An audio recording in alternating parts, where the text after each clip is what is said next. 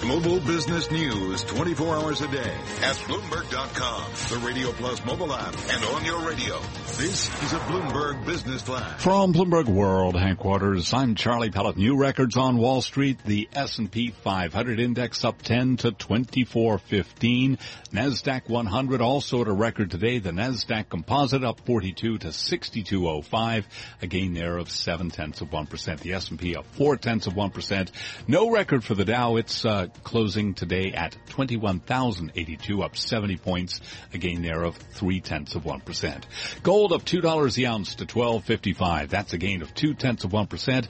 And West Texas Intermediate crude tumbled 5.3% today down 272 a barrel to 48.64. I'm Charlie Pellet. That's a Bloomberg Business Flash.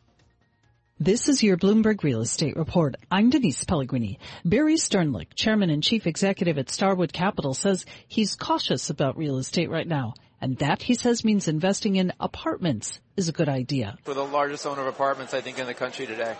100,000 plus units and it's almost a $20 billion portfolio. Sternlicht says millennials are still having trouble affording homes and that makes single family rentals another good investment. They have a trillion three of student debt. They don't have a lot of money. Millennials want to be less loyal, more able to jump from what is it? They, they have more choice. And they're getting married later. We have so many single family person led households today.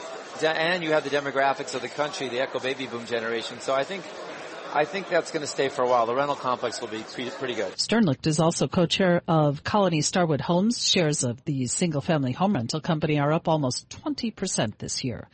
And that's your Bloomberg Real Estate Report. I'm Denise Pellegrini. This is Bloomberg Markets with Carol Massar and Cory Johnson on Bloomberg Radio.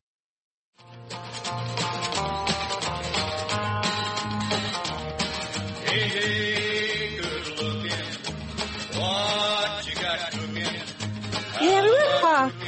about what's cooking at some high-end restaurants um, who are having maybe some diff- difficult times, and maybe they're deciding to do a different strategy. This is a really cool story. Kate Krader is with us uh, from our Bloomberg Pursuit. She's a writer with Bloomberg Pursuits. I, the headline of this story, Kate, is as high-end restaurants go belly up, chef, chefs, excuse me, embrace bar hybrids.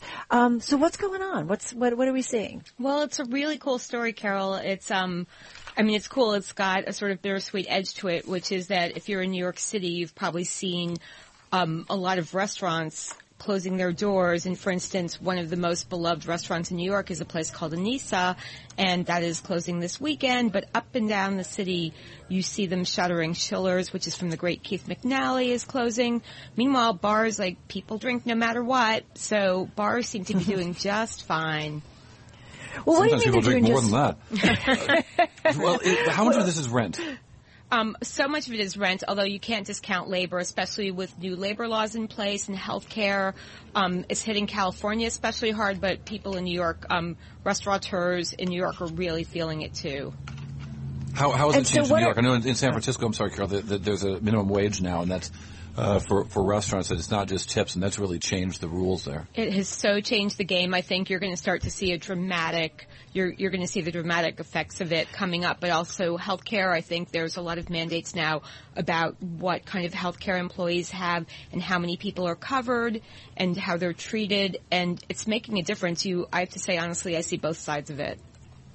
So what are bars doing as a result? Um, are they offering up different things uh, that you can have at the bar with your cocktails? That's exactly right. It's what's happened. Um, this Jim Meehan, who has a great bar in New York City called PDT, which to celebrate its 10th anniversary, said that he's heard restaurateurs change their storyline, and they used to say, "Oh, my restaurant makes great drinks," because drinks have become so important in the last 10 to 15 years. Now they say, "This is a bar with great food," and it gives people it really allows you to appeal to multiple audiences. You get to do all these things at once. And so you set up a bar, it's got destination food, you have some great chefs fronting them, and it's sort of like what else could you ask for? Um, it, what, what, it's, it's, it is really interesting. Uh, uh, you mentioned your piece, Rose Pistola closing in in uh, in San That's Francisco right. and others. Um, but but I also wonder how many of these places, you know, so I've logged more than a little bit of time in Rose Pistola. Um, uh, I might have even gotten 86 there once upon a time. That's a long story.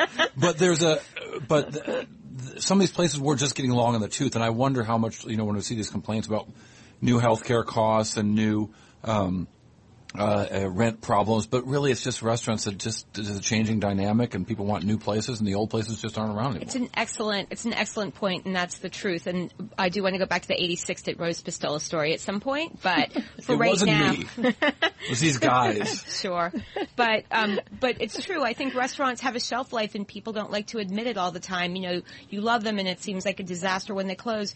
But sometimes they just grow out of what they were starting to do, and it, they they try on like a new shirt, a new jacket, and it doesn't fit. And I think sometimes it's time to say goodbye, and that is probably the truth with Rose Pistola. And then on the other hand, it opens up this excellent opportunity for something like this great place in Houston called Better Luck Tomorrow, which is the restaurant bar I most want to go to now because it's got these two superstars behind it. So they're serving excellent food, they're serving excellent drinks, and I know I'll be perfectly happy there.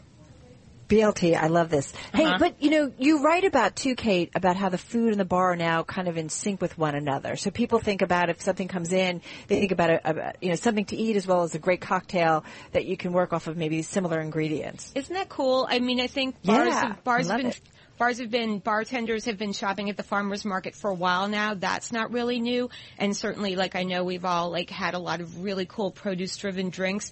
But to think of a kitchen and a bar that are really in sync like that, so that if there is, for instance, if somebody has extra plums, if Justin Yu who's the chef at this BLT in Houston, um, has an excess of something, he like he pickles all these onions, and now they're they're part of this great Gibson that the mixologist Bobby Hugel is making.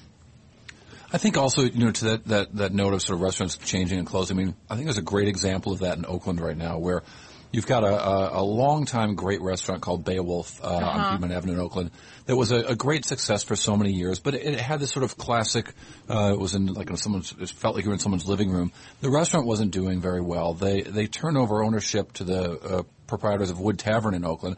They've opened a new place called The Wolf, which is fantastic, which is much more bar. They built a bar, and made it bar focused, mm-hmm. with with a fantastic food, but at the bar as well as in this wonderful restaurant. It, it sort of shows the change, but also the need to kind of refresh things. and evolve. I think that's a really good example, and they don't always, not all those restaurant stories have such a happy ending, but it's really nice to think that one restaurant closed and then you get to love it and you get to remember the great story behind it, and then now you have a new place to go that gives you a whole different story to tell.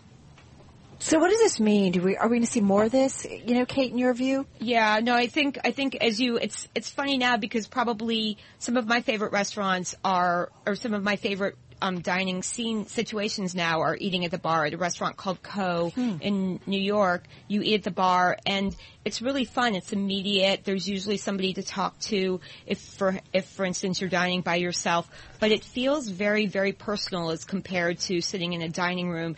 And you've watched, Yeah. you know, the whole like restaurants break down. Like it used to be, the bar was in a separate room, and then they broke down that wall, and now restaurants and bars they started getting closer and closer together until now, you know, essentially they're the same thing. Yeah, it's a lot more social. I'm trying to think, what was the place we were at, Cory, in, was it Boston? Where did we go? We sat at the bar for a while? We sat in no, Boston at the, San at the Francisco. Mario Batali place in Boston. We had dinner there Yeah. at the bar, like, what, two weeks ago? Yeah. Yeah, yeah. Kind of cool. Um, hey, Kate, thank you so much. So nice to talk to you guys. We love Kate talking- Krader. Kate Krader. She's so Uh, cool. terrific stuff from Bloomer Pursuits. All right, joining Yeah. us right now. Speaking of hungry men, Always. I thought he was, I thought he was going to say, speaking of cool, Ed, but hey. Ooh, thank you very much. Yeah, any place you go in here in the Bay Area, by the way, you mentioned Cory's name and they give you 25% off. Yeah. Uh, yeah. Uh, some highlights. and a funny I look. thought they charge you 25% more. Uh, yeah, probably Sorry. that too. Uh, it- so it comes out even. OPEC production cuts, uh, and London Stock Exchange CEO Xavier Rolet, uh, is going to be on Bloomberg Best, and Kathleen Sebelius talking Republican health care bill coming up around the corner. Thank you, Ed. You've been listening to Bloomberg Markets on Bloomberg Radio. This is Bloomberg.